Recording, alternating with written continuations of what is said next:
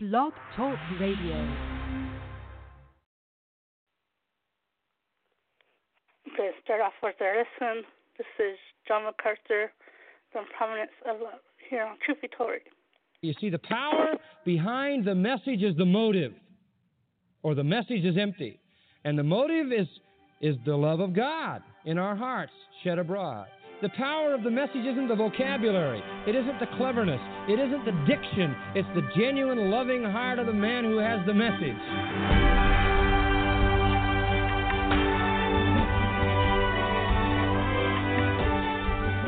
If there's one thing people seem to love, it's, well, love.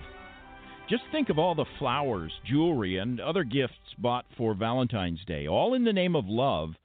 And yet, despite our culture's obsession with love, or maybe because of it, the true meaning is often forgotten. John MacArthur addresses that issue today on Grace to You Weekend. He's showing you what true biblical love is and how to practice it. The title of his current study, The Greatest of These, one of our 12 most popular radio series. We're airing one each month as part of our year long 50th anniversary celebration. Now, if you have a Bible, turn to 1 Corinthians 13, and here's John. 1 Corinthians chapter 13. Now, we're talking about love, and love is an important subject to talk about. I want to review briefly some of the things we've said so that you'll understand the use of the term love. The word that is used here in the Greek, the word agape, is a word that simply means the ultimate act of self sacrifice for the good of someone else. In fact, you could easily translate it if I speak with the tongues of men and angels and have not a spirit of self sacrifice, I am nothing. Now, that would be the essence of the meaning of the word love as it is in the Greek. I think the spirit of its meaning is indicated by our Lord Jesus when he said this love your enemies. And what did he mean by that? Well, he went on to say what he meant. Do good to those who persecute you. That is the essence of the highest kind of love. It is an act of self sacrifice, service towards somebody who does not necessarily care for you emotionally. Love your enemies doesn't mean feel erotic about them, doesn't mean feel romantic about them, doesn't mean have a wonderful, warm, and happy relationship with them. All of those are impossibilities. What it does mean is to make an act of self sacrifice on their behalf. Love your enemies, or Jesus said, do good to those who persecute you. Further, he said, in order that you may be like your Father who is in heaven. In other words, love your enemies like God loved his enemies. And how did God love his enemies? God loved his enemies enough to die on their behalf. We were all his enemies. Read Ephesians 2. We were all enemies. We were all alienated from God. And so, love then is an act of self sacrifice toward people who are your enemies because God has set the pattern for that kind of love. It's not emotion, but it's self sacrifice. Now, that is precisely the kind of thing Paul is pointing out in 1 Corinthians 13. No matter what a person is like, no matter how he behaves, no matter how he relates to you, seek his highest good. That's what God did. Now, you'll have to remember that this is not related to emotion, but related to will. It is not an act of the emotion, it is an act of the will. To love somebody in terms of an act of self sacrifice is not a feeling, but it is a determination that you make in your mind that this is right and this is what you will do. You say, but John, how can you ever get to the place where you have that kind of will? Where you actually will to step out to the life of somebody who is either deserving or undeserving, either somebody you care about or somebody you don't, and do an act of self sacrificing service on their behalf. How can you ever get to that point? Well, for one thing, you can't just whip it up. You can't get up in the morning and say, Well, I've been cranky for three days and that's too long. Now I'm going to love. Today I will love, I will love everybody, and you go and look at your little poster that says love never fails, and you read a few Bible verses, and you go out and you really love no, you can't do it. Doesn't work that way at all. You say, well, where does it come from? When you walk in the Spirit, and to walk in the Spirit means you turn your life to His control. You confess your sin. You allow the Spirit of God to govern your thought patterns. As the Spirit of God controls you, He produces fruit.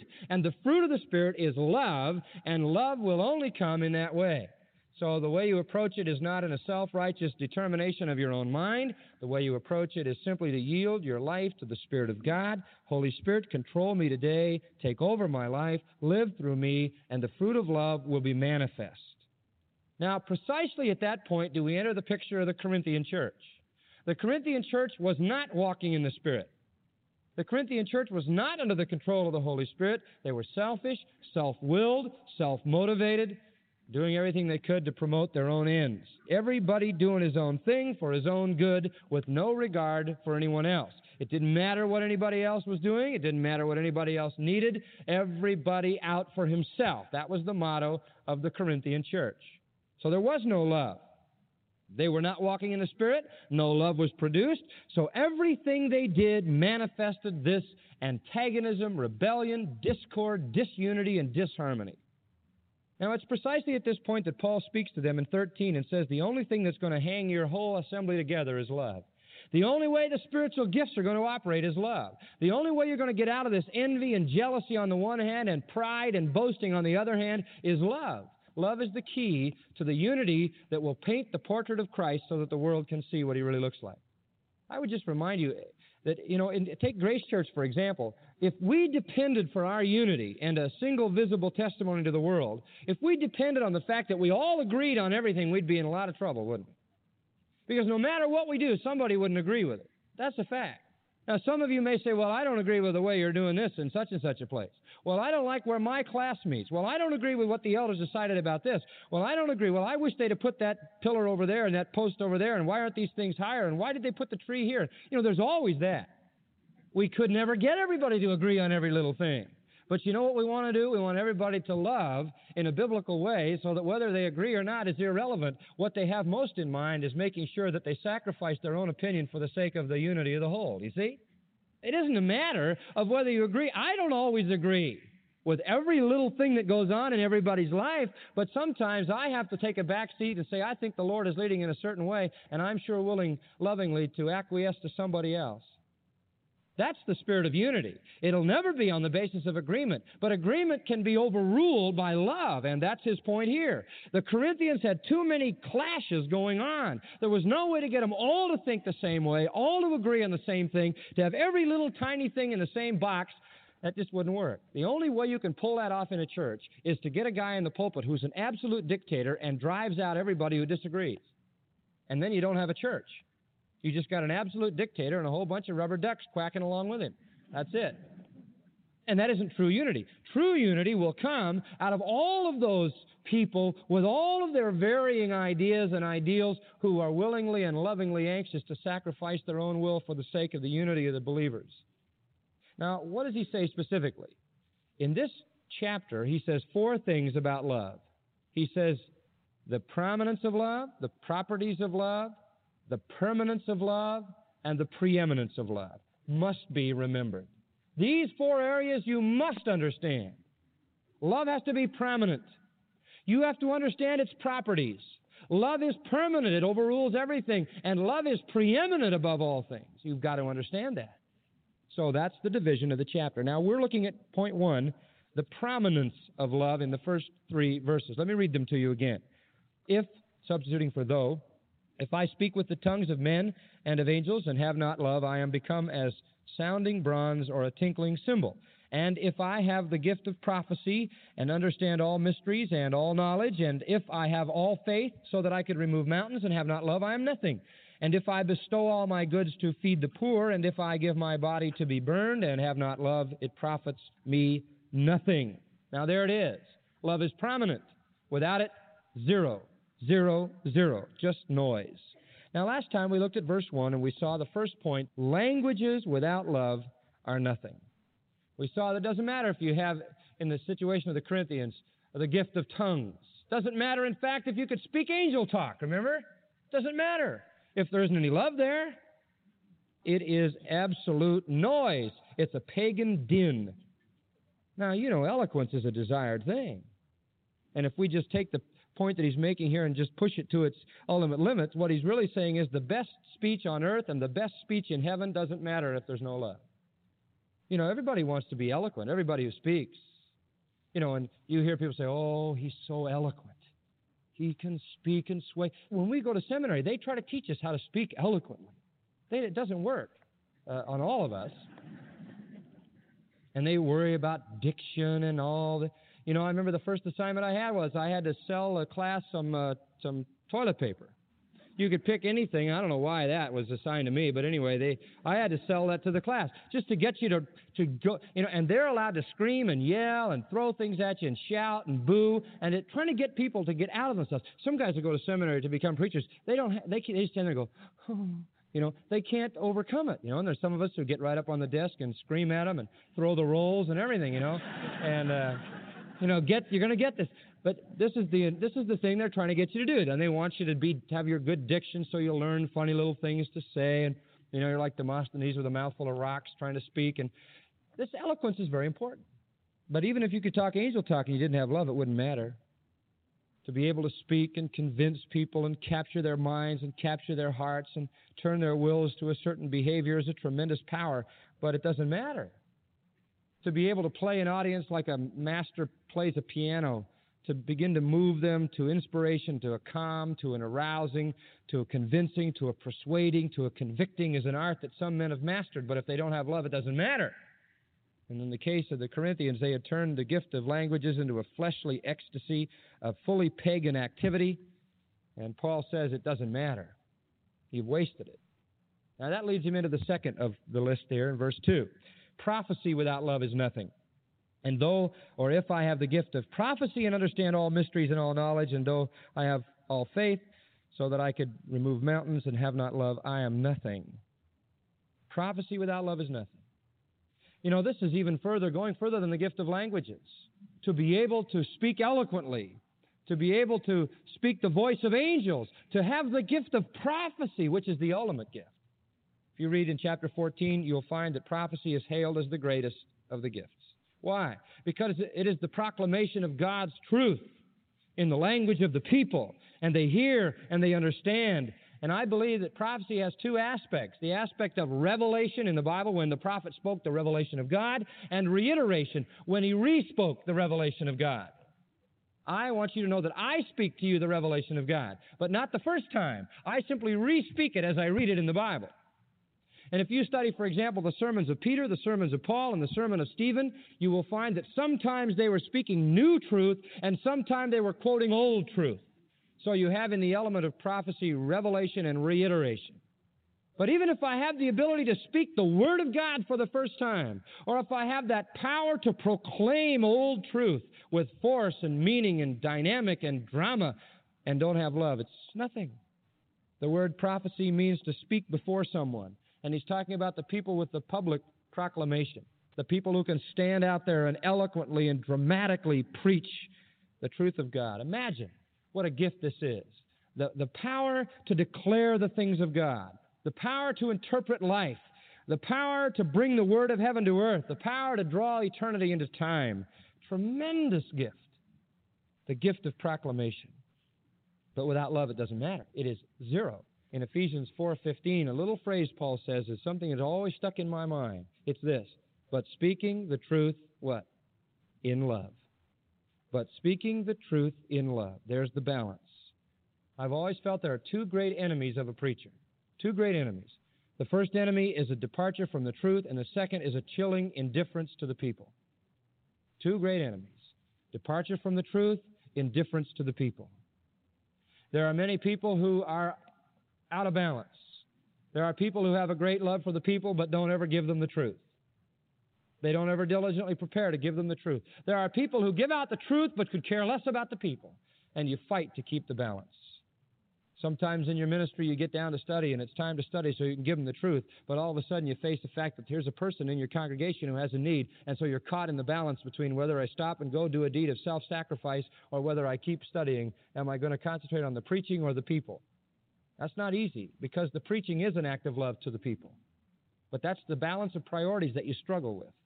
I'm afraid, unfortunately, there are many preachers who, who opt out on both ends, who, in the name of love for the people, water down what they say so much uh, that that's not really the kind of love the people need because it's love without any truth. And you know what happens? That kind of love doesn't protect them from error.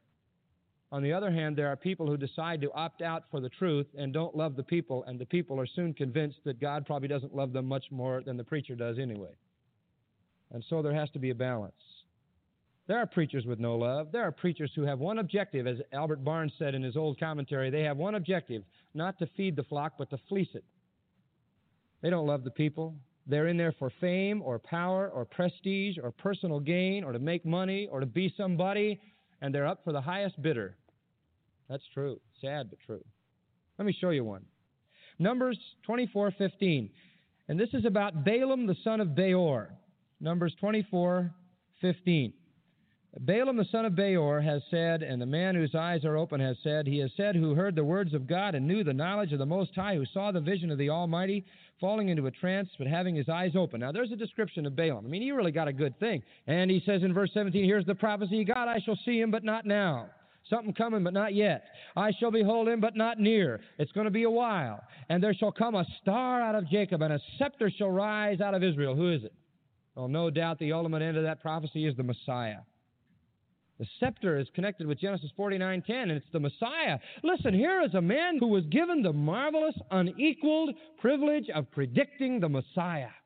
Man, you say fantastic. That Balaam must have been something. No, he was nothing. You say why? Verse 1 of chapter 25. It says in the second line there, the people began to commit harlotry with the daughters of Moab. Now the prophet had told them about the Messiah. And now the next thing we find out the people are committing whoredom with the daughters of Moab. You say, well, you can't sure blame that on uh, Balaam, poor fella. Probably just didn't listen to him. No, look at Numbers 31, and I'll show you something. This is the commentary on Balaam. All this harlotry was bad news.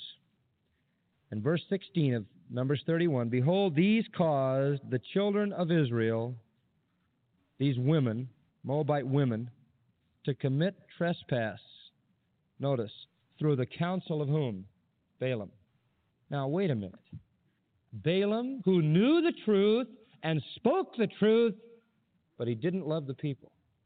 The Moabites came and said, Hey, Balaam, how much you want to corrupt the people of Israel? And they bought him off, and he enticed the children of Israel to commit whoredom with the Moabites. He was a prophet who spoke the truth but didn't love the people, right? You see, there has to be that. There's got to be that genuine love for the people. Matthew 7:21 would draw your attention to another element of the same idea. Not everyone that said to me, Lord, Lord, shall enter into the kingdom of heaven, but he that doeth the will of my Father in heaven. Matthew 7:22 says, "Many will say to me in that day, Lord, Lord, have we not prophesied in thy name?" And he'll say to them in 23, I never knew you. Depart from me, you workers of iniquity. Counterfeit prophets. To speak the truth without love is nothing, it's empty. I remember a, a, young girl came to me with tears in her eyes after I spoke one time, and she said, I have a Sunday school class here in the Acts group, and she said, I thought I loved those little girls there, but she said, I know now that I didn't love them because I never made any sacrifices on their behalf. That's the essence of it. Do you love the people you preach to? Do you love them enough to make a sacrifice on their behalf in a personal way? You see, the power behind the message is the motive or the message is empty. And the motive is, is the love of God in our hearts shed abroad. The power of the message isn't the vocabulary, it isn't the cleverness, it's the genuine, loving heart of the man who has the message or the woman who has the message. How much do you love?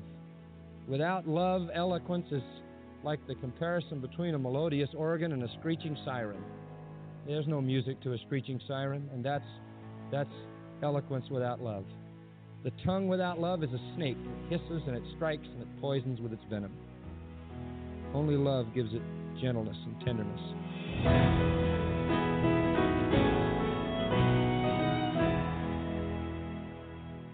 That's Grace to You Weekend with John MacArthur. Thanks for tuning in today. John is a pastor, author, and president of the Masters University and Seminary, and you just heard him continue his classic series, The Greatest of These. Now, John, going back to what you said today about knowledge, that knowledge is worthless without love. I think we all know people who love to debate theology or, or study religion, and they do it as a hobby, an intellectual hobby, in, a loveless way. Do you have any practical advice on how to avoid that pitfall?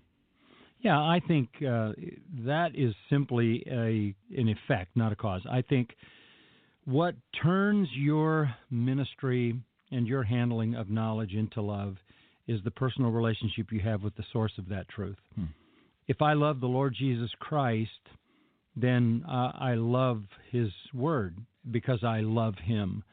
Um, it's it's almost inseparable for me to pull apart. I couldn't actually pull apart the Lord Himself from His Word. Hmm. When I think about the Bible, I think about the Lord I love, and I want to love with all my heart, soul, mind, and strength.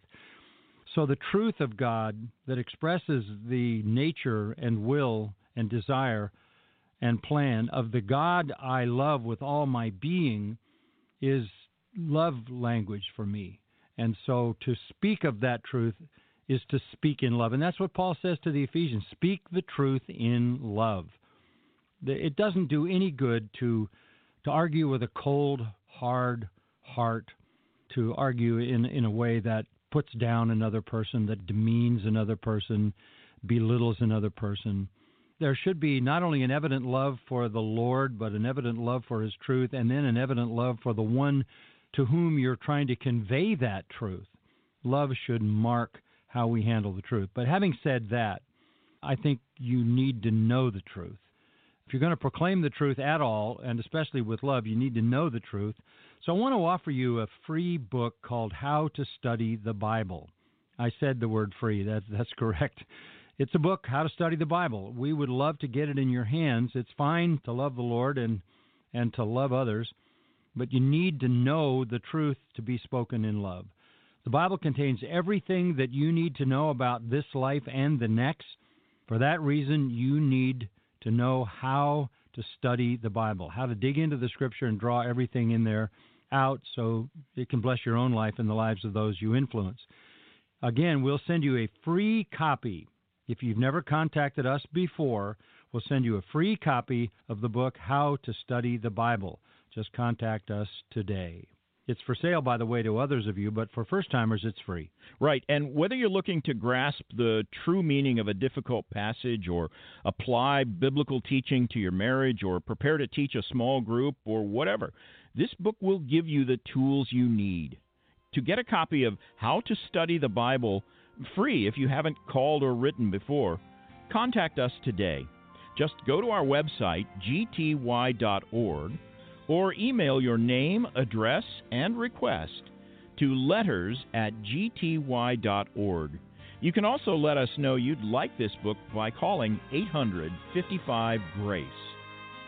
How to Study the Bible starts with a look at why you can trust the Bible, and it includes an overview of important terms like inerrancy and infallibility. This book will also show you how to bridge the gaps of history and culture and language. It's especially helpful for a young Christian or someone new to reading the Bible. Again, we'll send it to you for free if you've never contacted us before. Just go to our website, gty.org, or email us at letters at gty.org, or you can call our toll free number, 800 55 Grace. And now for John MacArthur, I'm Phil Johnson, encouraging you to be back here at the same time next week. John's going to show you how Christ modeled genuine love and how you can put that kind of love into action. That's on the next installment of one of his most popular studies, The Greatest of These. Be here a week from now as we continue celebrating 50 years of unleashing God's truth, one verse at a time, on Grace to You Weekend.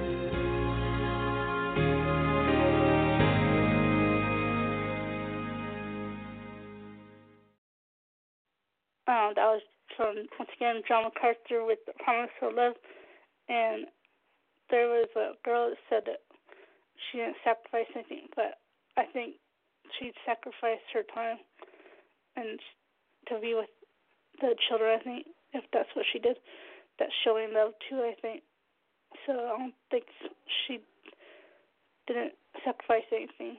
I think she did, and Let's see, now I'm gonna play a song. This is a song called Love Like This by Go Fish here on Truth Be. Love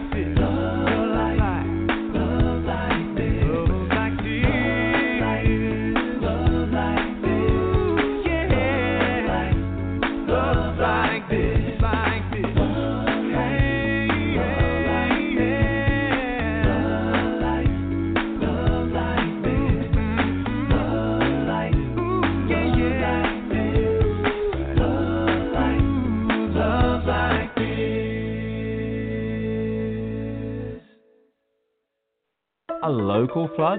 This is Ken Ham, and we've produced the family friendly Answers Bible curriculum.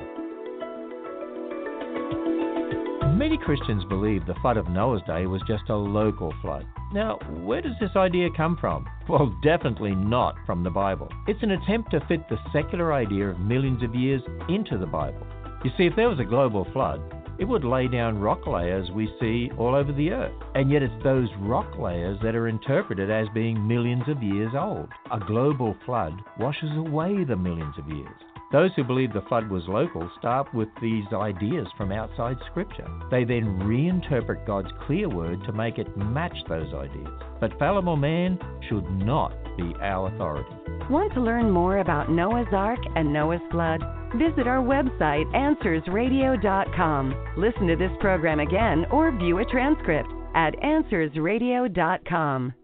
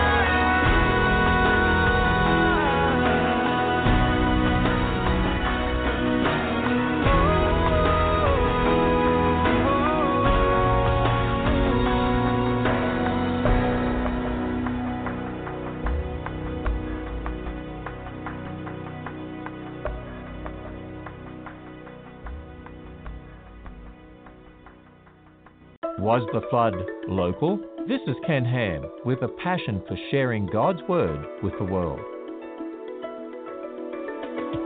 Yesterday we learned the idea of a local flood of Noah's day comes from outside the Bible. But when we start with the Bible, it's clear. The flood was global. Genesis tells us that during the flood, all the high hills were covered with water. Now, how is this possible if it wasn't a global flood? And why did Noah need to build an ark? The animals, birds, and even Noah and his family could have just moved out of the area. Also, how could every land dwelling thing be destroyed? A local flood wouldn't destroy everything. And God said He'd never send another flood like it, but there have been thousands of local floods since then. The idea of a local flood, it ignores the Bible's clear teaching it was global. Learn more about our full size Noah's Ark in northern Kentucky at AnswersRadio.com. Sign up for daily email insights from Ken Ham when you visit us at AnswersRadio.com.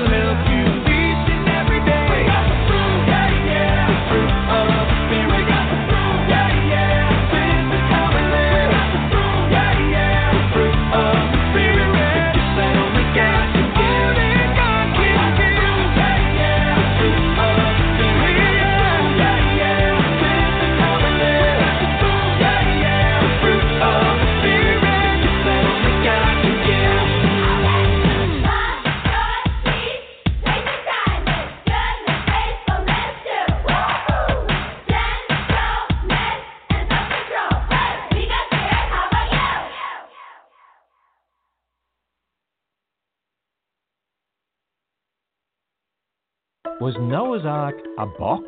This is Ken Ham, author of the new book on effective evangelism called Gospel Reset.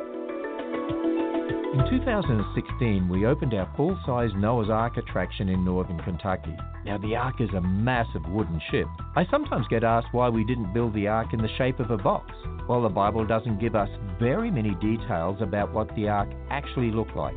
We just know the dimensions and a few other small features. And these dimensions don't imply it was box shaped. After all, we can use dimensions to describe a car, but that doesn't mean it's box shaped. We designed our ark as a ship because that shape provides great comfort and stability for the ark's passengers. But since the Bible doesn't tell us, we can't be dogmatic about the ark shape. View a full transcript of this program or listen to it again at AnswersRadio.com and sign up for daily email insights from Ken Ham when you go to AnswersRadio.com. Get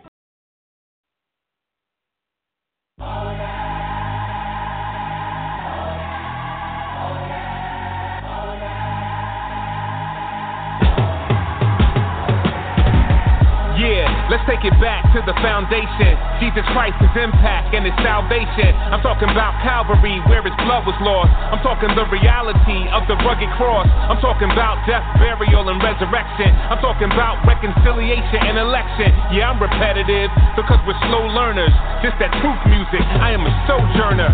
Reporting to you live from the wilderness. We strive on this pilgrimage, alive because he's building his tribes in the villages. Revive us and fill us with eyes diligent for our rival who pillages changes. Because he prowls around like a roaring lion. But he's surely dying before the Lord of Zion. Defeat one was the cross, soon comes another loss.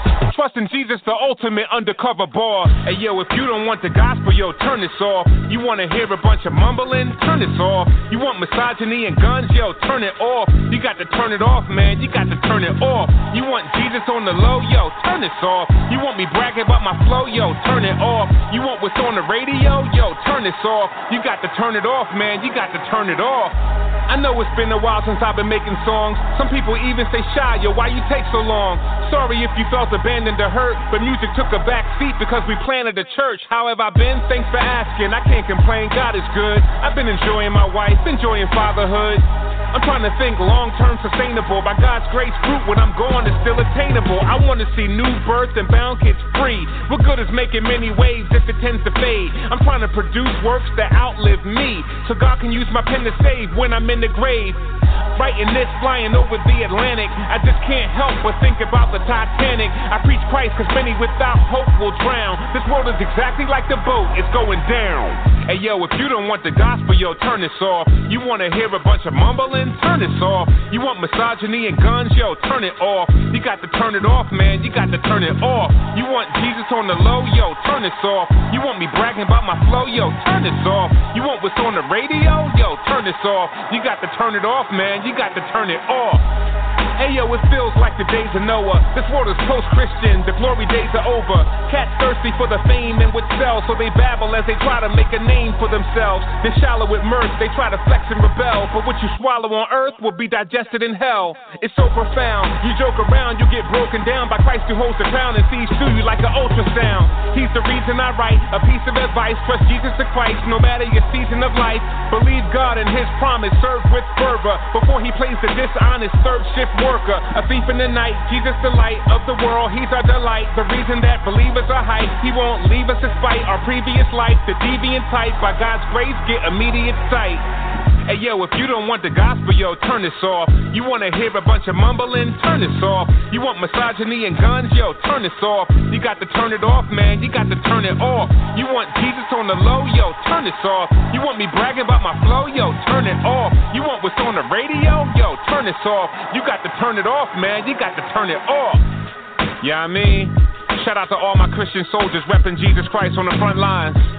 Big Juice, what up? Blessed Nazarite, I see you. Yo, Eshawn, what up, man? Jackie Hill Perry, keep repping them, sis. No matter what, keep repping them. Keep repping them.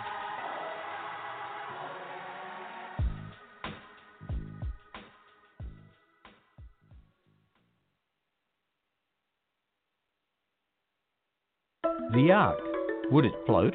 This is Ken Ham on a mission to call the church back to God's Word and the Gospel.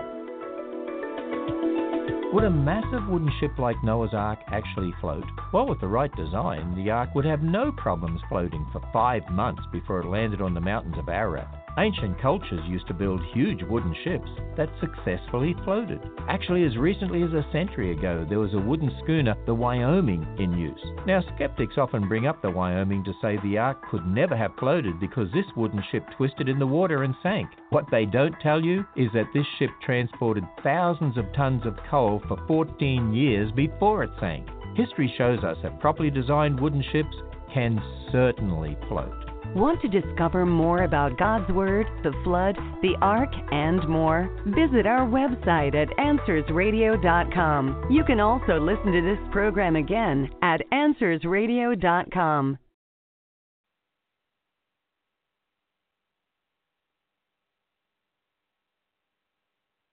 Blessed assurance, Jesus is mine.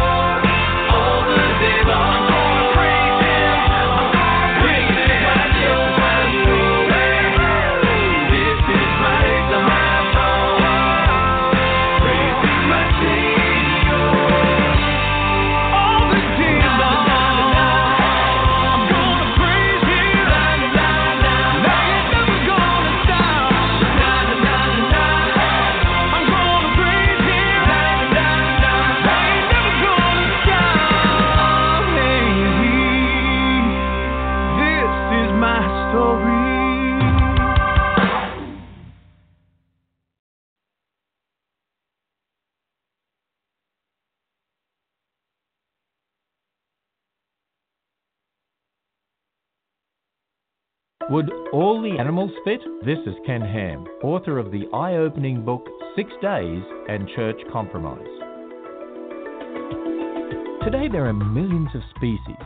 Therefore, many skeptics claim there's no way they'd all fit on the ark. Well, they're right.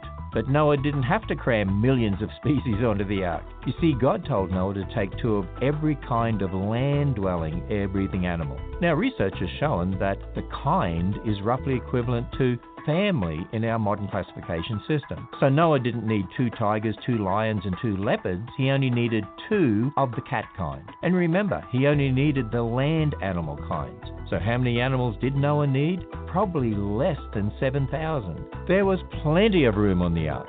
Learn about Noah's Ark and the flood at AnswersRadio.com and plan your visit to the Ark Encounter with its full size Noah's Ark in Northern Kentucky at AnswersRadio.com.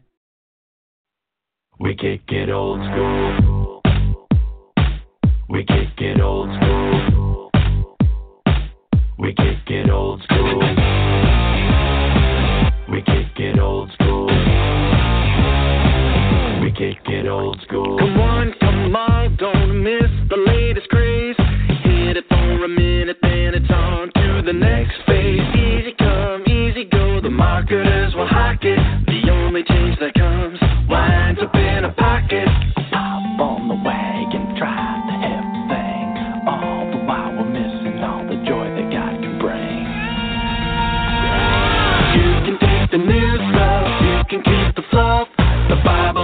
Tool, and we're here to kick it old school.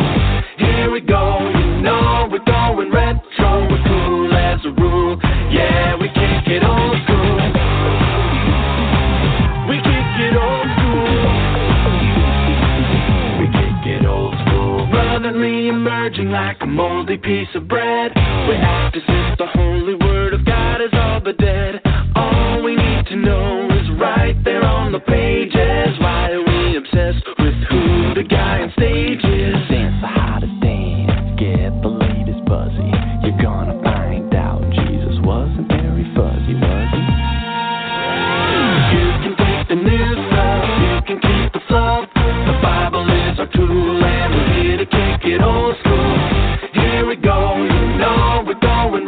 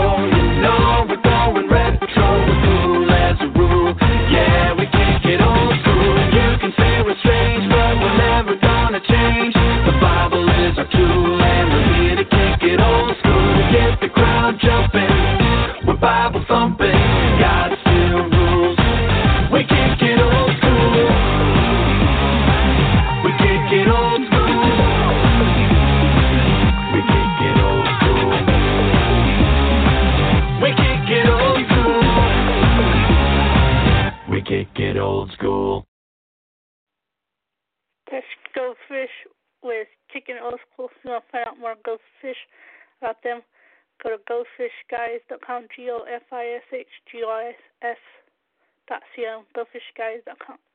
And now here, this is what when we understand the text here on Truth Be Told Radio.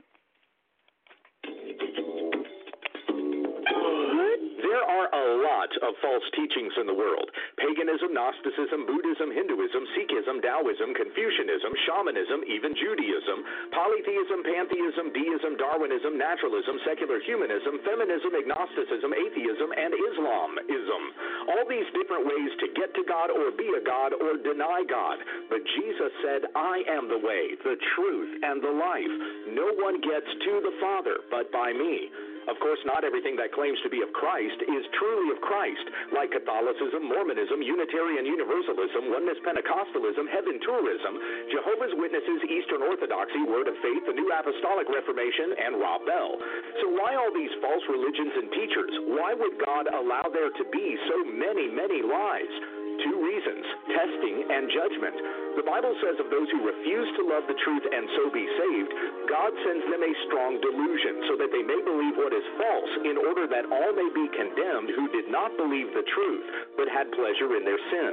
In Deuteronomy 13, we are told, If a prophet or dreamer of dreams arises among you and gives you a sign or a wonder and says, Let us go after other gods, you shall not listen to that false prophet, for the Lord your God is testing you to know whether you love the Lord with all your heart and with all your soul. When it comes down to it, there are only two religions. You either worship the created or the creator when we understand the text.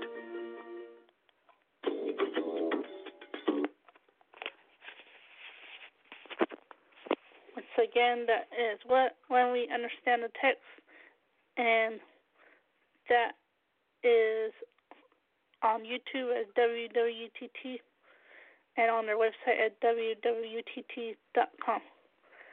And check them out. That's when we understand the text.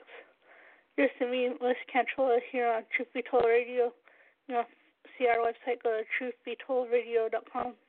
T R U T H B E T O L D R A D I O dot C O. Truthbetoldradio.com. If you want to find out pers- my personal website to learn about me and my testimony, go to freewebs.com slash smiles and stuff. That's F R E E W E B S dot C O forward slash smiles S M I L E S and A N D S T U F F. Thanks for listening to me. And next I'm gonna do a song. This is from Shai Linne and this is One Day here on Told Radio.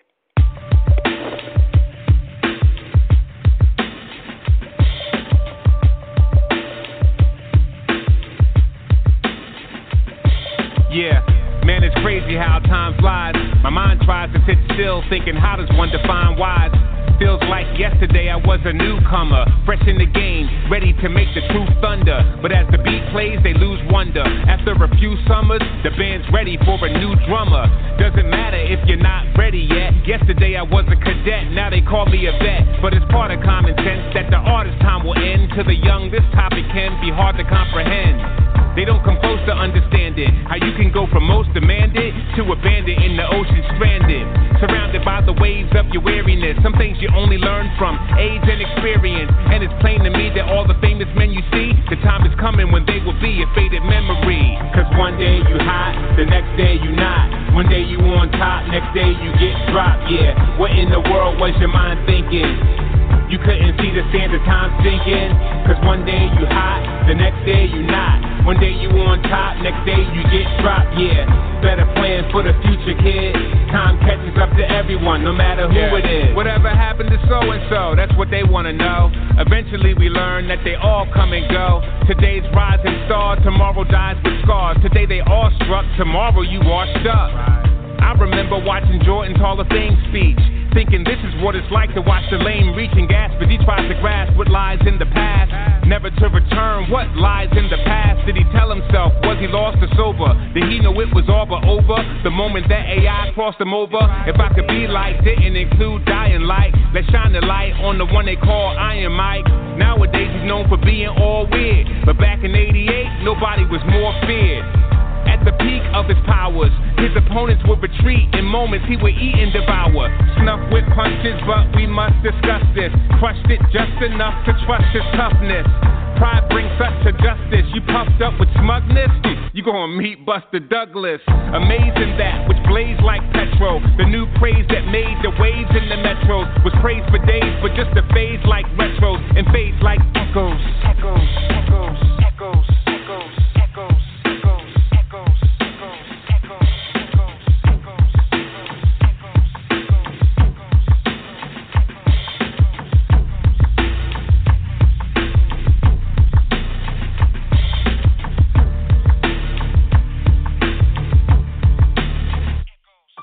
Cause one day you hot, the next day you not. One day you on top, next day you get dropped. Yeah, what in the world was your mind thinking? You couldn't see the sands of time sinking. Cause one day you hot, the next day you not. One day you on top, next day you get dropped, yeah. Better plan for the future, kid. Time catches up to everyone, no matter who it is. What I'm speaking on is seriously welcomed by the few. Even no experience to tell you that it's true. On your radio station, this won't be found on the playlist. Wisdom, the sound of the sages, resounding for ages. The older I get, I notice it. The whole of the script, hmm, it's found in the pages, the holy writ, not the cash speech of the reverend, but what a man sees under heaven. Ecclesiastes 111. No matter who you are, death aims to stop ya. Whether banker, doctor, or Frank Sinatra. Before your time is done, meet the timeless one, the dying, death defying, rising, shining sun. King Jesus astounds and amazes. He pounded the pavement to save those who were bound to their cages. So let us praise the one who made the Everglades. Our debt was paid, so in glory will never fade, never fade, never fade.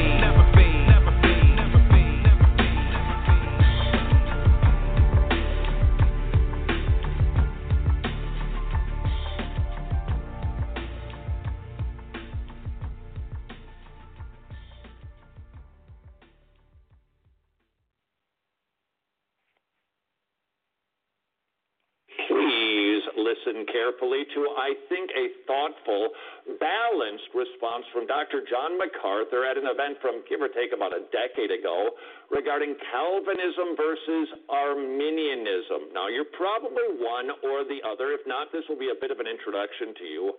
Might I ask both camps, both sides, to at least consider what Dr. John MacArthur is setting forth? Uh, let me do it this way. Okay, I'm I'm gonna give you a little test. Um, do you believe that God is sovereign in salvation? Of course, we went through that today. Do you believe God chooses who will be saved? Of course. Do you believe the Father draws? Yes. Do you believe that the, the Son keeps? Yes. Do you believe the Son raised? Yeah. It's all sovereign. It's all predestined. It's all established. Absolutely right. This is what the Bible says. Uh, do you believe that um, whosoever will may come? Yes. That's what the Bible says. Um, do you believe that God finds no pleasure in the death and judgment of the wicked? Yes. Uh, do you believe that uh, Jesus wept because sinners wouldn't repent? Of course. Uh, you, are you willing to call all sinners to repent? And do you believe they're responsible if they don't come? Yes. Well, how, how, how do you harmonize that? I don't know. I don't know how to harmonize that. Well, you expect you're asking too much of me. I'm not God.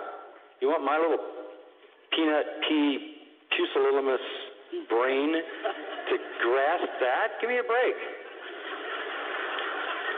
It's not my problem. But the, the one thing I can't do is is deny what Scripture says. Uh, this will comfort you. Who wrote Romans? This is basic Christianity 101 here. Who wrote Romans? Can't answer the question, can you? Why? All of Paul? All his vocabulary? All his heart? All his thoughts? All his words? All of God? And yet not mechanical? Since you did so well on that question, I'll ask you another one. Um, who lives your Christian life? God?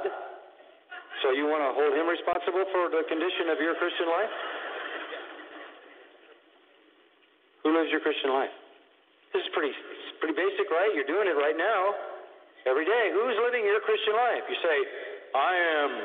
Really? You say, God is. I don't know whether you could convince everybody who knows you. You can't even answer that question. Listen to what Paul said I am crucified with Christ. Nevertheless, I live. Yet, not I. He didn't know either.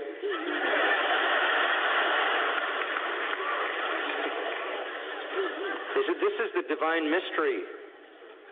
It's all of me and all of him, and what's wrong is me, and what's right is him.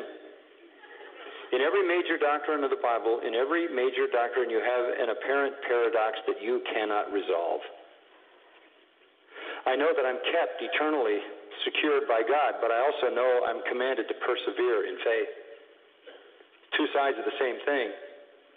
I know I can't be saved unless I'm chosen and called, and I know I can't be saved unless I'm willing to repent and believe. I don't have to harmonize it, but nor can I deny those things. And in the end, mark it, folks, in the end, God will get all the glory for every righteous thing that is done because it is all His work. So, rather than answering the question by removing your confusion, I just spread your confusion over a wider area. and you rest in the fact that you don't need to grasp the mysteries that are clear in the mind of eternal God. God elects. It's clear.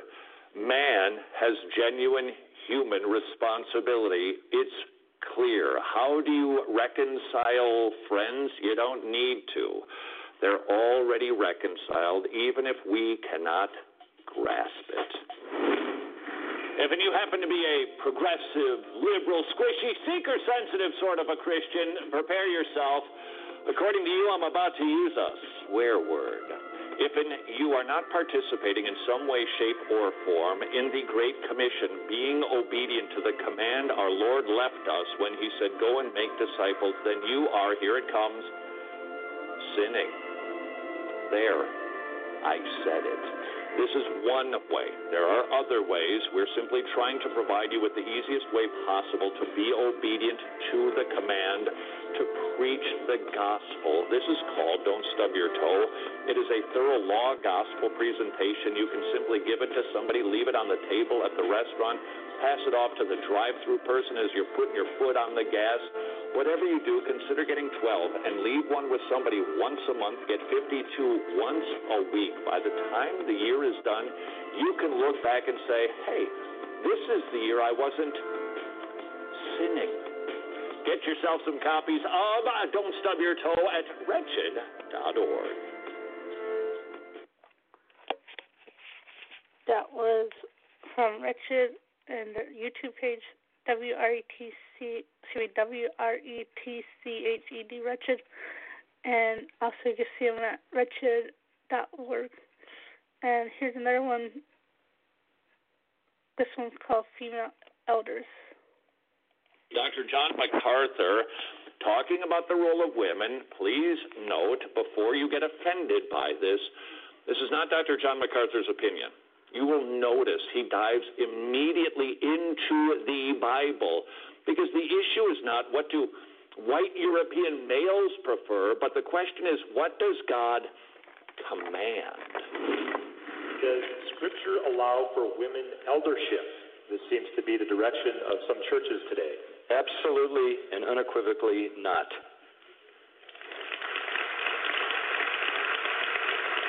I mean, look, this. How can a woman be an elder when an elder has to be a one woman man? What is that? Doesn't make any sense.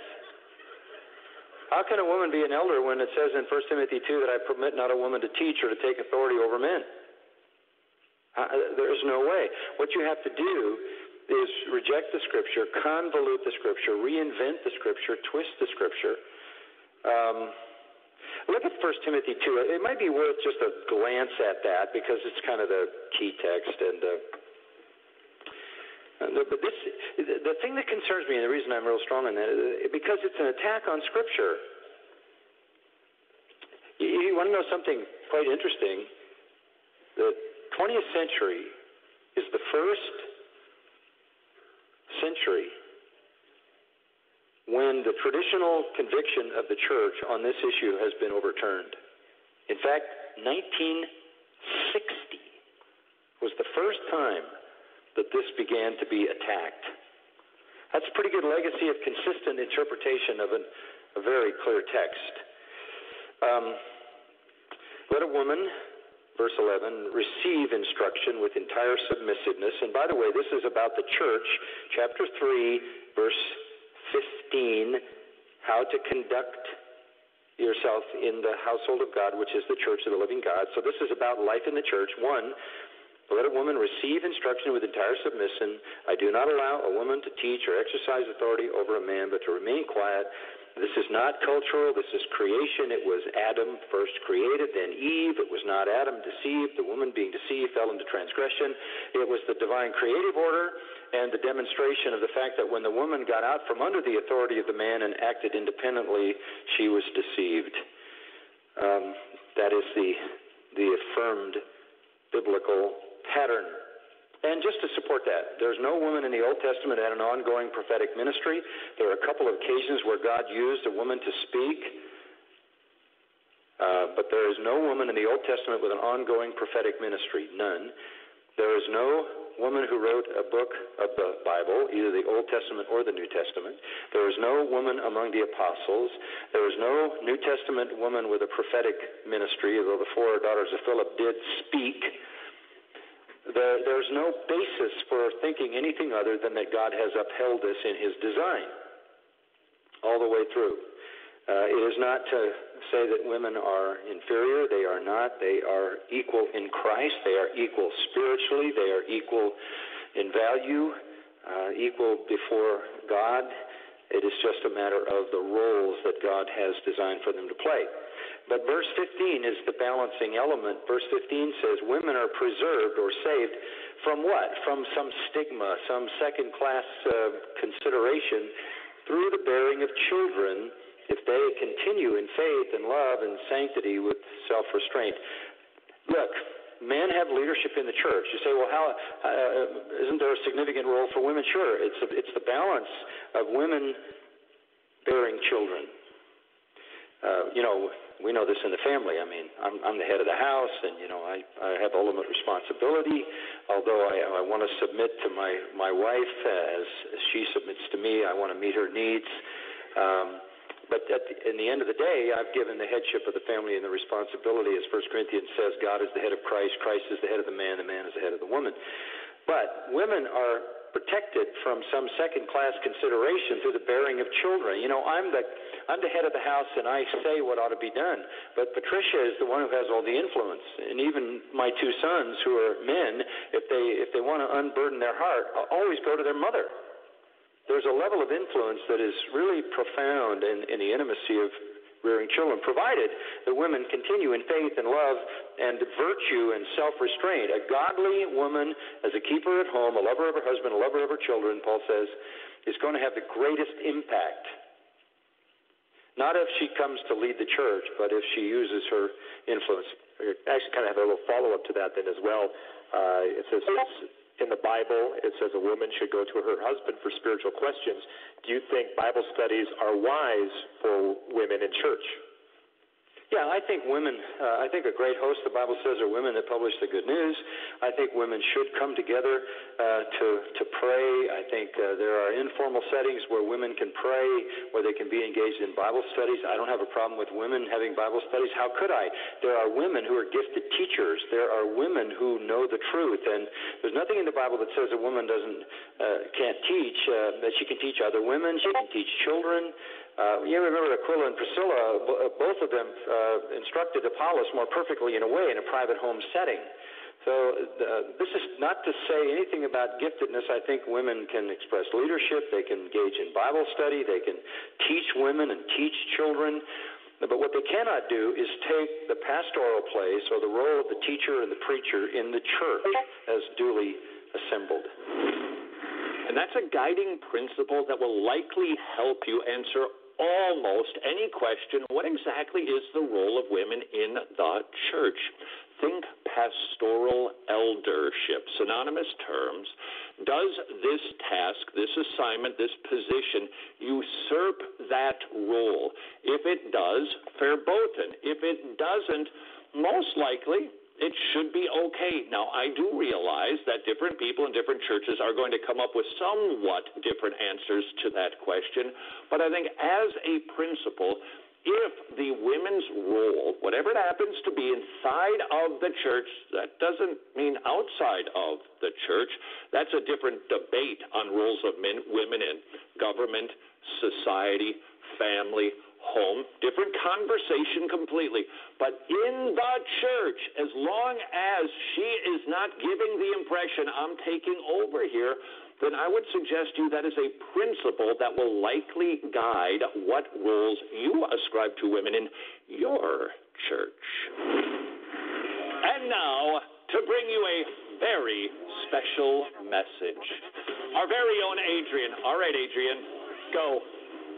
Uh, thank you to our, our gospel partners. We are doing this because of you. We cannot do this without your support. And if you're not a gospel partner, what a great time of year to become a gospel partner. Visit wretched.org slash donate. Um, it, help, it allows us to do this. Your ongoing monthly support is why we're able to do this. So thank you in advance for uh, supporting Wretched and what we do. We appreciate you. We can't do it without you. Look at and look at the time. What he said at wretched.org.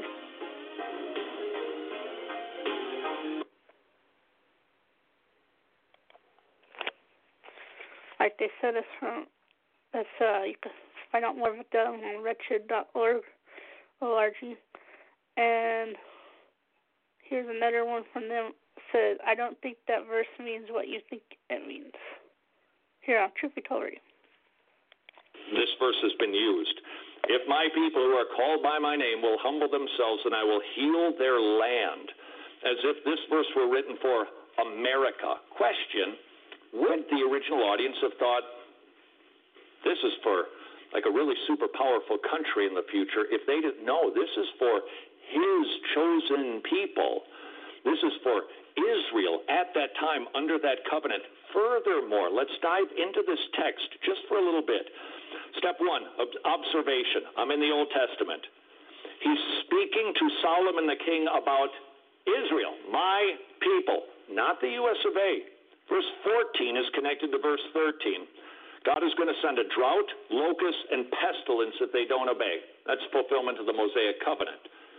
Three things that are in view here drought, locust, and pestilence. If they will humble themselves and repent, God will stop the drought, locust, and pestilence, not raise up a Ronald Reagan Republican and decrease our trade deficit and rid the land of pornography so that we can all live like we think it's the 1950s. This is not what that verse is even close to saying. Consider, remember, it's, it's drought, it's locust, it's famine. And if they repent, he'll heal them of those things. What does that have to do with a political party? What does that have to do with government? Absolutely nothing. It has to do with the Mosaic covenant. So that's my observation. Now I'm going to interpret it. If God's chosen people will repent, then he will respond with forgiveness, mercy, and healing. God's chosen people in this context, meaning the Jews. Step three, principalization. I need to remember Old Testament physical blessings. America is not Israel. Here it is. If I repent, God will relent. If I repent, God won't throttle me. That is a promise we see all throughout Scripture, not just in this verse. I see this theme repeated. If you repent, I'm not going to thrash you. I'll discipline you. You stop it, I will. I'll, I will get back to doing good things for you. That's what I can learn from a principle. If I repent, God will relent. Step four, application. There's a lot. God threatens to discipline, but if we repent, he will relent. Doesn't make him a liar, it makes him consistent with his nature. This is important to remember when people say, well, God changed his mind. No, no, no. When God changes his mind, it's because he was threatening. But what's the principle? What's the law here? If you repent, I'll relent. So when they repent and he relents, he didn't change his mind like, oh, I didn't know. That's my promise. So recognizing that, that God changes his mind, doesn't undermine the sovereignty of God, it actually enhances it. God doesn't delight in punishment, he prefers forgiveness and healing. Yeah, you can see that in all over the Bible. God doesn't want his children to sin. There are consequences for sin. When I'm weak, I can remember that God is a saving and healing God. God is good and God is kind. God can forgive even me and I will do well to be a repenting Christian and not face discipline. That's a lot, and that's way richer for me as a believer than hearing it at the steps of a Washington rally that God is going to make America great again through an election.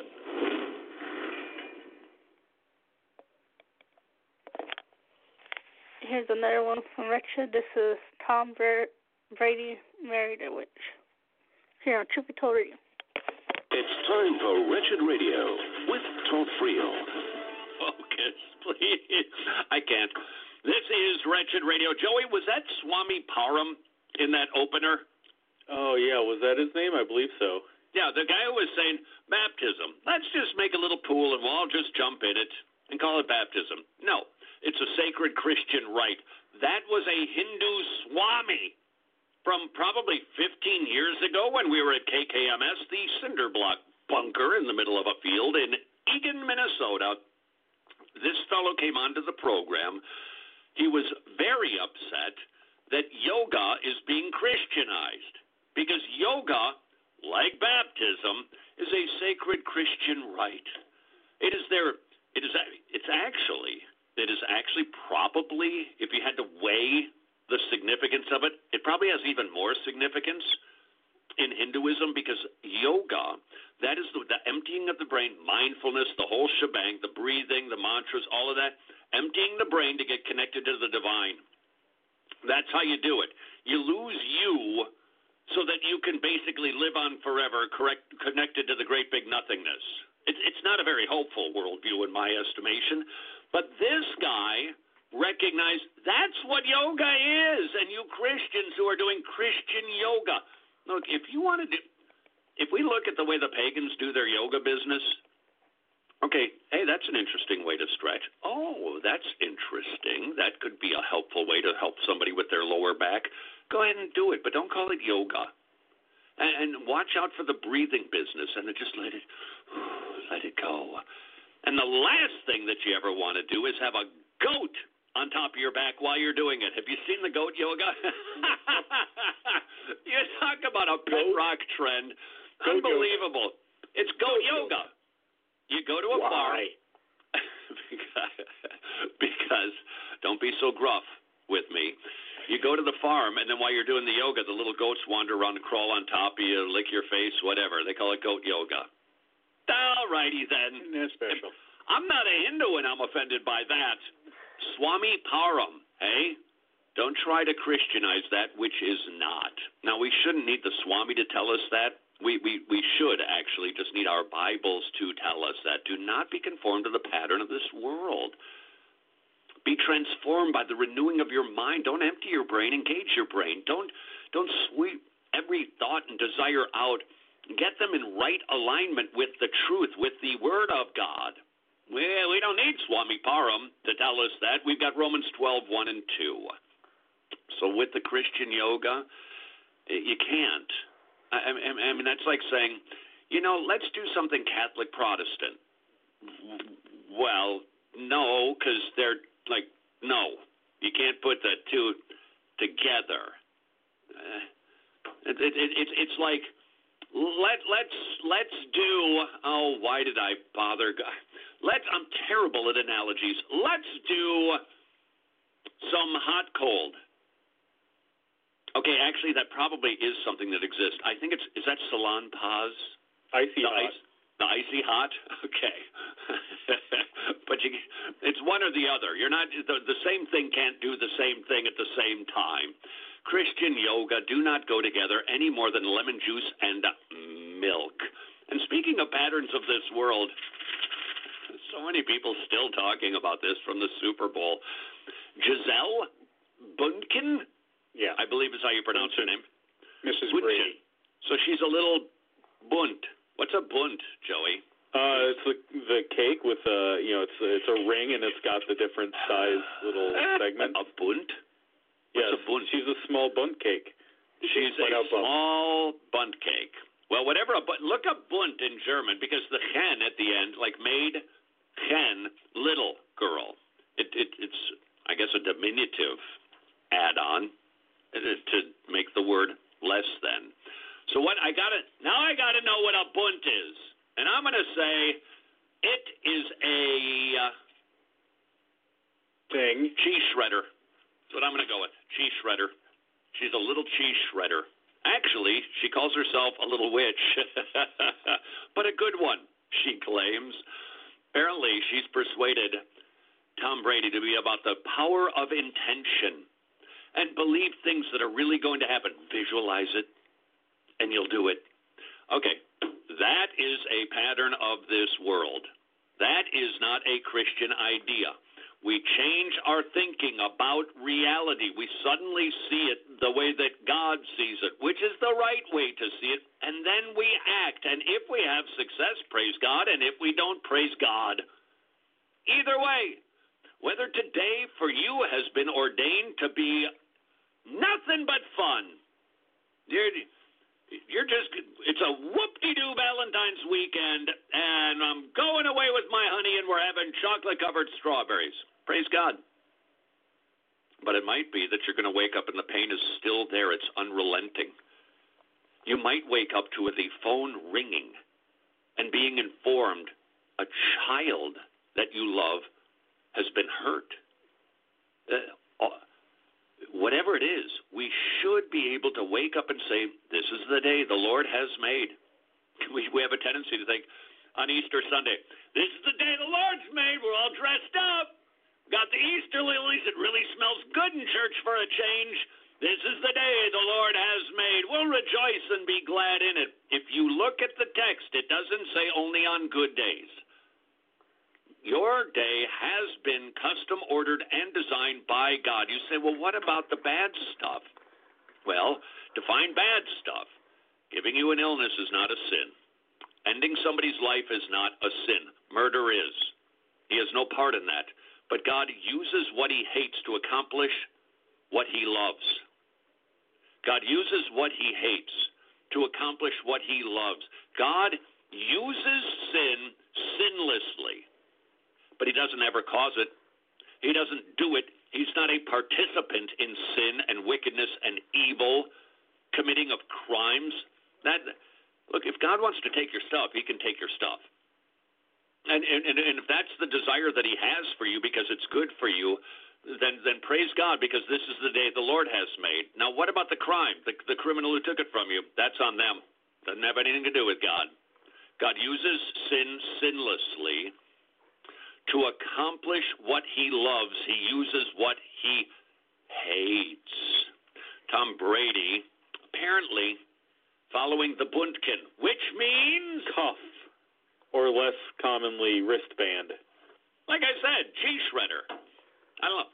I if you're in the front row. It's that it's that one, that Apple Watch. It also serves as a cheese shredder. It's amazing what they're doing with technology. The host is never on. It's a wristband. Yeah, or cuff. Well, why would like those that are linked with Tied, tied together is the actual word for word translation of it. Okay, so this must have, this must come from somebody who did that. They made cups. Maybe they were tailors. Well, there's a uh, there's a newspaper in Switzerland called uh, Der Bund. Uh, I think it's Swiss Austrian, and that means union. So similar to being tied together. No, actually, that, that that's not what it means. It still means off the cuff because that's how they put their newspaper together. They just wait for the last second, throw it out. That's. Any other questions, Joey, about anything German? Tutani? I'm done. Brady said Bunkin always makes a little altar for me at the game because she just wills it so much. Huh? Power of intentionality, the power of thinking. And you say, well, that's kind of goofy. Oh, no, that's kind of made its way into the Christian church. Speak it, visualize it, see it, then become it, and do it. Because you've got to follow your heart, which is the worst advice possible. That is the, when you follow the advice of the heart, which is always bad advice because it's one sided and always favorable towards self, it is the heart collapsing on itself. That's what loving and following your heart and believing in your dreams, that's what it gets you. And I have these special little stones, said Mr. Six time Super Bowl champion, and I healing too, stones surgery took care of it. and protection stones. And she has she has me wear a necklace and take these drops she makes. I say all these mantras and I stopped questioning her a long time ago. I was just shut up and listen. Why? Um, unsubstantiated, unable to make a correlation or even a connection. About four years ago, we were playing the Seahawks, and she said, You better listen to me. This is your year. But this is all the things you're going to have to do to win. And I did all those things, and believe it or not, he actually said, By God. Isn't it amazing how often unbelievers and rank pagans, God haters, invoke his name? Whether to express, I love it when you hear a Muslim do, do the OMG. Really? Really? Okay. It worked, he said. Did it? How do you know? They won. Answer: You don't. Just so you know, witchcraft is not the only thing the Brady's are into. Uh oh. According to Tom, they try, you know, little bits of everything. No, a little mixture of this, a little dollop of that. Damn it they're, they're old country buffet folks. They're syncretists. They just whip the whole thing together.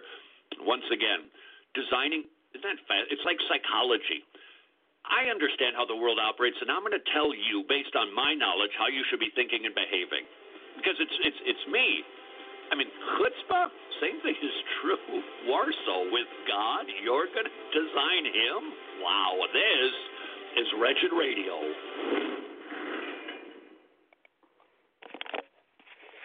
Find out more about Wretched at wretched.org, wretched.org. And now here's a song from Shai Linne called Startling Mystery here on Truth Be Told.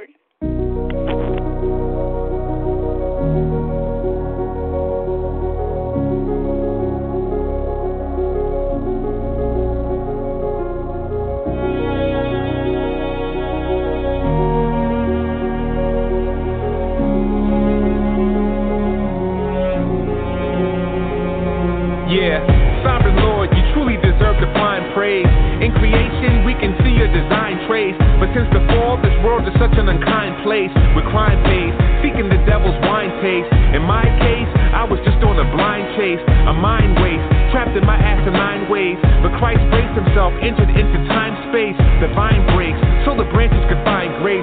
When light's rays hit the soul, the paradigm shakes. Sublime race, run at a predefined pace. Now me and Jesus are closer than intertwined lace. And by faith, we behold his divine face. So as we're lifting up our praise to you, receive it, Lord. The object of our affection, whom we adore, fallen in our misery. You daughter into history, the pardon of iniquity, startling the mystery.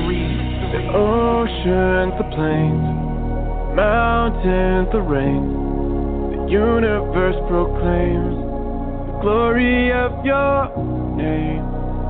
And what am I that you called me to your side and took this heart of stone and broke it open wide? When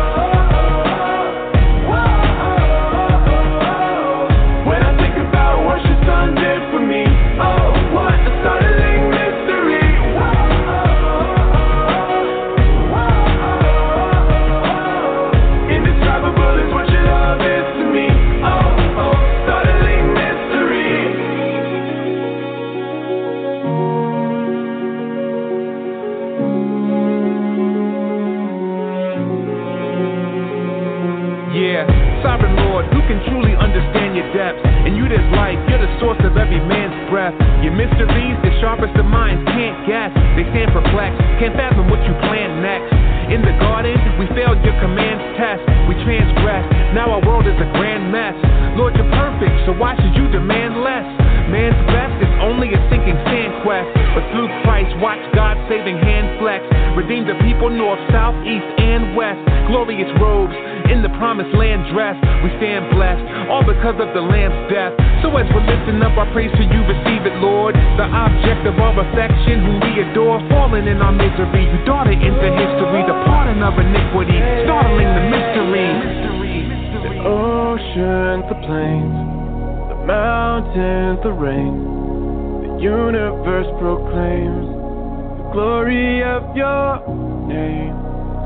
And what am I that you called me to your side and took this heart of stone and broke it open wide? When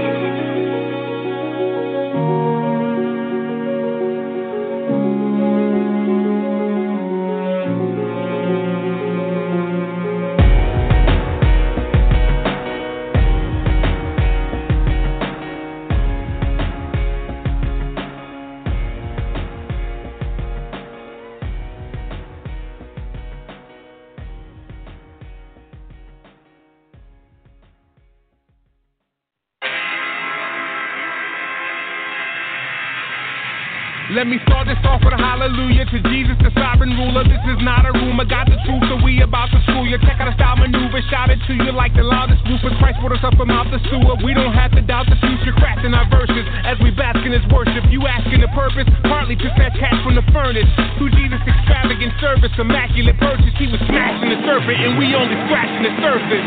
Seed that was conceived in the womb of a virgin. The sun emerges in the manger while the angels serenade amidst the birth of the Savior. The great I am became a man, came as a lamb, and would be executed to execute the plan to substitute the stand.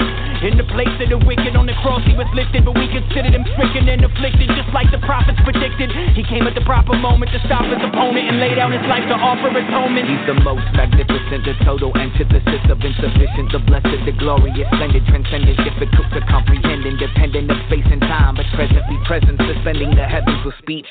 From coast to coast, he speaks peace to wind and seas, got heavenly hosts easily posted on bended knees, controls the cosmos with the most authority, so we boast in the most exalted King Christ supreme. He's the sovereign thriller, the awesome healer, the law fulfiller, the solemn killer, the fraud revealer. No God is realer, yeah.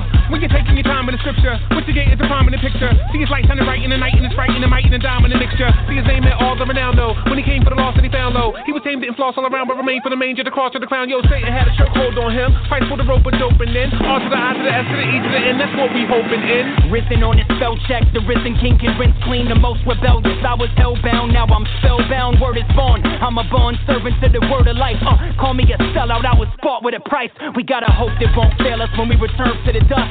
We will rise up just like the one who justified us. It's not wishful thinking when the truth's sinking. We are clinging to the promises of God, bringing an everlasting kingdom. Nothing can compare to the worth of what we inherited. Nothing in heaven on earth can measure what Christ merited. The skies declare the affairs of his glorious care. The God who is there, who's aware, who delights in our prayer. His purposes are permanent and perfectly proportionate. Everything that orbits around his glory subordinate. He is the most excellent one, intrinsic, infinite son, preeminent, the name par excellence, prenom phenomenon. He's beyond phenomenon. You see, the father of cosmology, the abba of astronomy. He's potter, we are pottery. It's shocking Jesus died for me. The father, he adopted me and constantly provides for me. Whether or not I got degrees, you gotta see his odyssey from sovereignty and lottery to poverty and robbery to resurrected bodily apocalyptic prophecy. He's stopping all the mockery and scholarly snobbery that don't acknowledge him properly. You ought to be on bended knee before the preeminent. It's awfully arrogant to reject him to your detriment. Study the development from Old to New Testament. You'll find a theme that's prevalent from age to age. It's relevant. Christ is on his center stage. Forget religious sentiments that center on man. But something less is what you're settling. He is the most excellent, exercising benevolence and blessing a remnant with the benefits of his inheritance. Yeah, the sin of sinners that separated and segregated, that severed the relations between man and his maker, and placed Christ on his costly cross and compensated his life, death, and resurrection, emancipated and gave us freedom from it all, freedom from the effects of the fall, freedom from Adam and Eve in the Garden of Eden and from the law. So the saints stand and applaud his grace and glorious cause with hands raised, praising his name, singing glory to God. Christ is supreme. Christ is supreme. Christ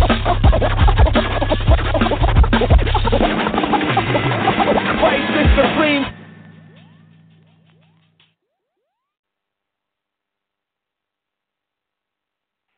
That is Supreme by Shai Linne. And now we have Blessed Assurance. Oh, wait, no. Bible Book by Goldfish. Bop, bop, bop, bop, Bible book.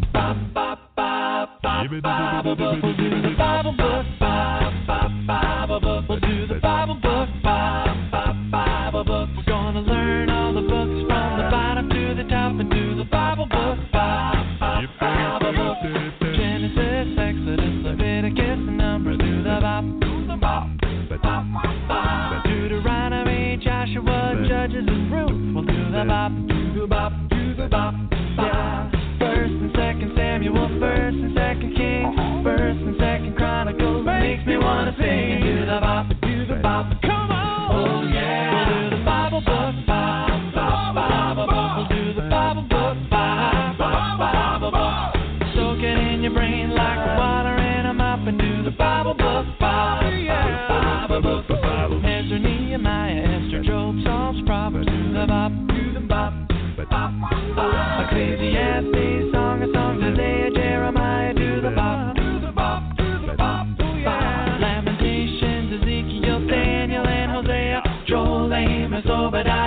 the and Aham do the bop. The bop. Bop, bop, bop, bop, bop, bop, bop. Bop, bop, bop, bop, bop, bop, bop. Bop, bop, bop, bop, bop, bop, bop. Bop, bop, bop, bop, bop, bop. Bop, bop, bop, bop, bop, bop, bop.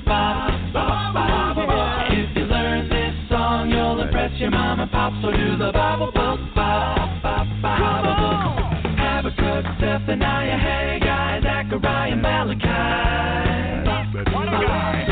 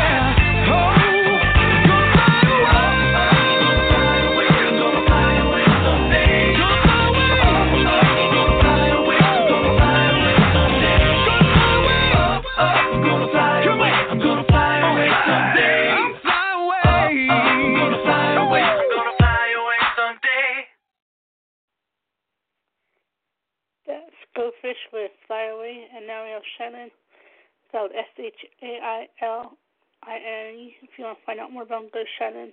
I mean, actually, record mode. Oh, the lamp mode, I mean. Sorry. Lampmode dot com. Lampmode.com. L A M P M O D dot C O M. His name spelled S H A I N L I N N E. This is Shai Linne with Stand Up here on Truth Be. Hey yo, they said it was over, man. They said it was over. But it ain't over. We just getting started. Yo, 7,000, we all at. Let's go! Stand up, hands up. If you truly love the Son of Man, trust. Jesus is alive and his people he'll revive. And his fame is going to spread across the land. What's up? Stand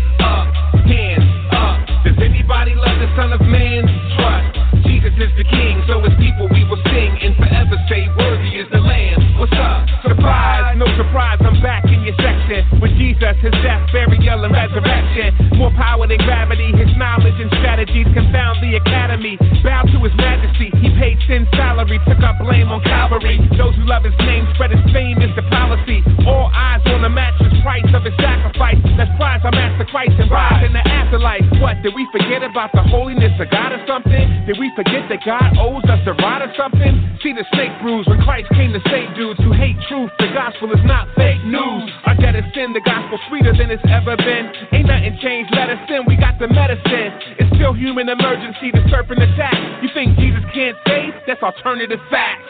Stand up, hands up. If you truly love the Son of Man, trust. Jesus is alive and his people he'll revive. And his fame is going to spread across the land. What's up? Stand up, hands up. Does anybody love the Son of Man? Trust. Jesus is the King, so his people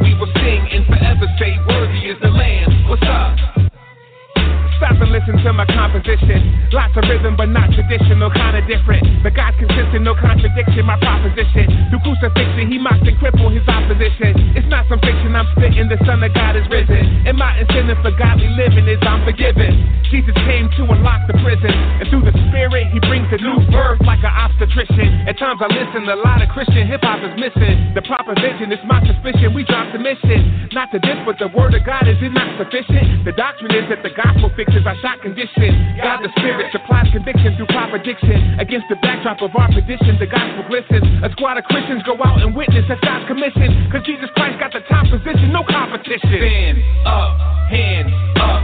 If you truly love the Son of Man, trust. Jesus is alive and his people he'll revive and his fame is going to spread across the land. What's up? Stand up, hands up. Does anybody love the Son of Man? Trust. Jesus is the King, so his people want Jesus in the background like elevator music, but we gon' celebrate him, relegate him, we refuse it. They hate Christian hip hop. I peep myself. They say we too redundant. Well, let me repeat myself. What I gotta say almost feels too real estate. Sit back and feel the weight of what a real estate. Cause yo, Jesus Christ got me in the real estate. I'm purchased property, I feel like I'm real estate. If the Father wasn't gracious, no synonym. Again, he came straight blameless, no synonym. Again, nothing's been the same since, no synonym. Again, fakers lack its fragrance, no synonym. This is not the picture in a frame to still Jesus. Nah, we serve the rock, the harder than still Jesus. So how we gonna be silent? Let the world still Jesus. When the world and its trends pass away, it's still Jesus.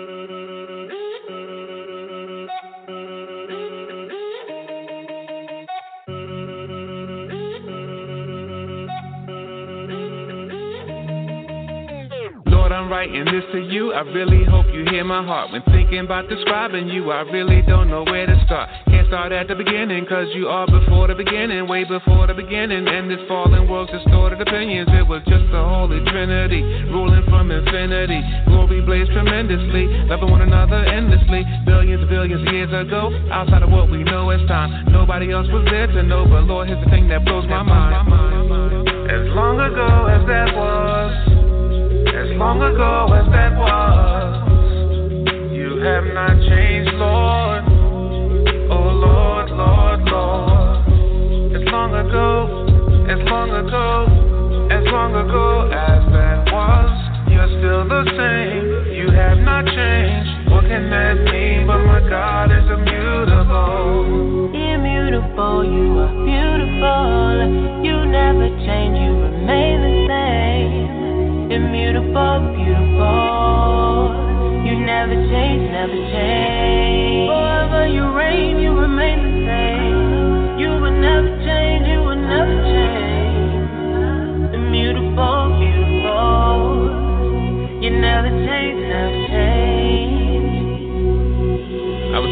just the other day how you reign supreme by far. Not just because of what you do, but simply because of who you are. There's none like you in existence. You are God and you need no assistance. Even though we show you resistance, you sent Jesus to close the distance that existed between God and man. According to your sovereign plan, we changed many times in one lifespan. I've changed even since this song began. Lord, I'm so glad that you're not like us. All that you do will certainly last. You are the rock that we can trust. Shows us back in eternity past. As long ago as that was. As long ago as that was, you have not changed, Lord. Oh Lord, Lord, Lord. As long ago, as long ago, as long ago as that was, you're still the same. You have not changed. What can that mean? But my God is immutable. Immutable, you are beautiful. You never change, you beautiful, beautiful. You never change, never change. Forever you reign, you remain the same. You will never change, you will never change. Beautiful, beautiful.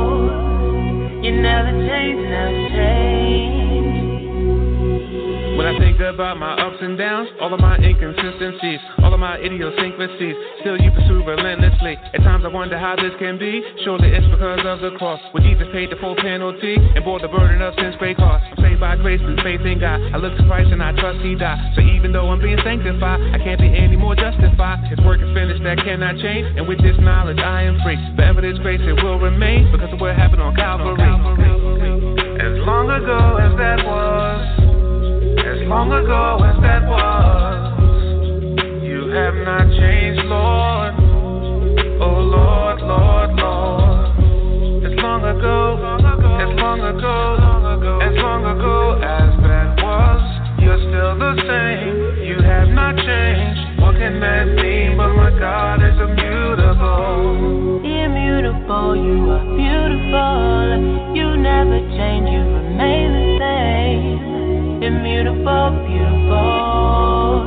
You never change, never change. Forever you reign,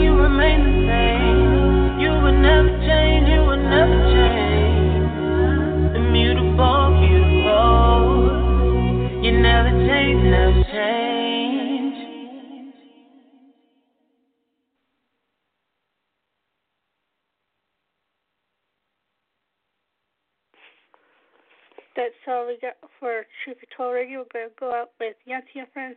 Till next time, bye for now. The B-I-B-L-E.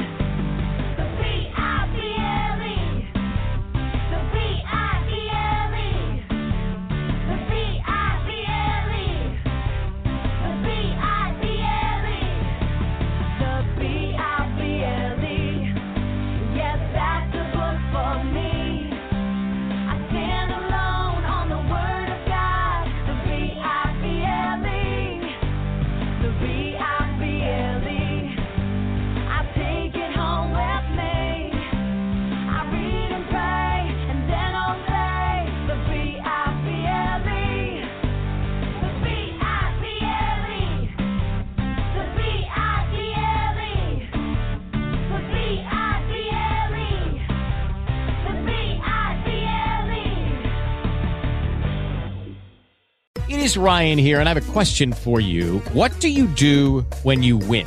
Like, are you a fist pumper? A woohooer, a hand clapper, a high fiver. I kind of like the high five, but if you want to hone in on those winning moves, check out Chumba Casino. At ChumbaCasino.com, choose from hundreds of social casino style games for your chance to redeem serious cash prizes. There are new game releases weekly, plus free daily bonuses. So don't wait. Start having the most fun ever at ChumbaCasino.com. No purchase necessary. Group. Void were prohibited by law. See terms and conditions. 18 plus.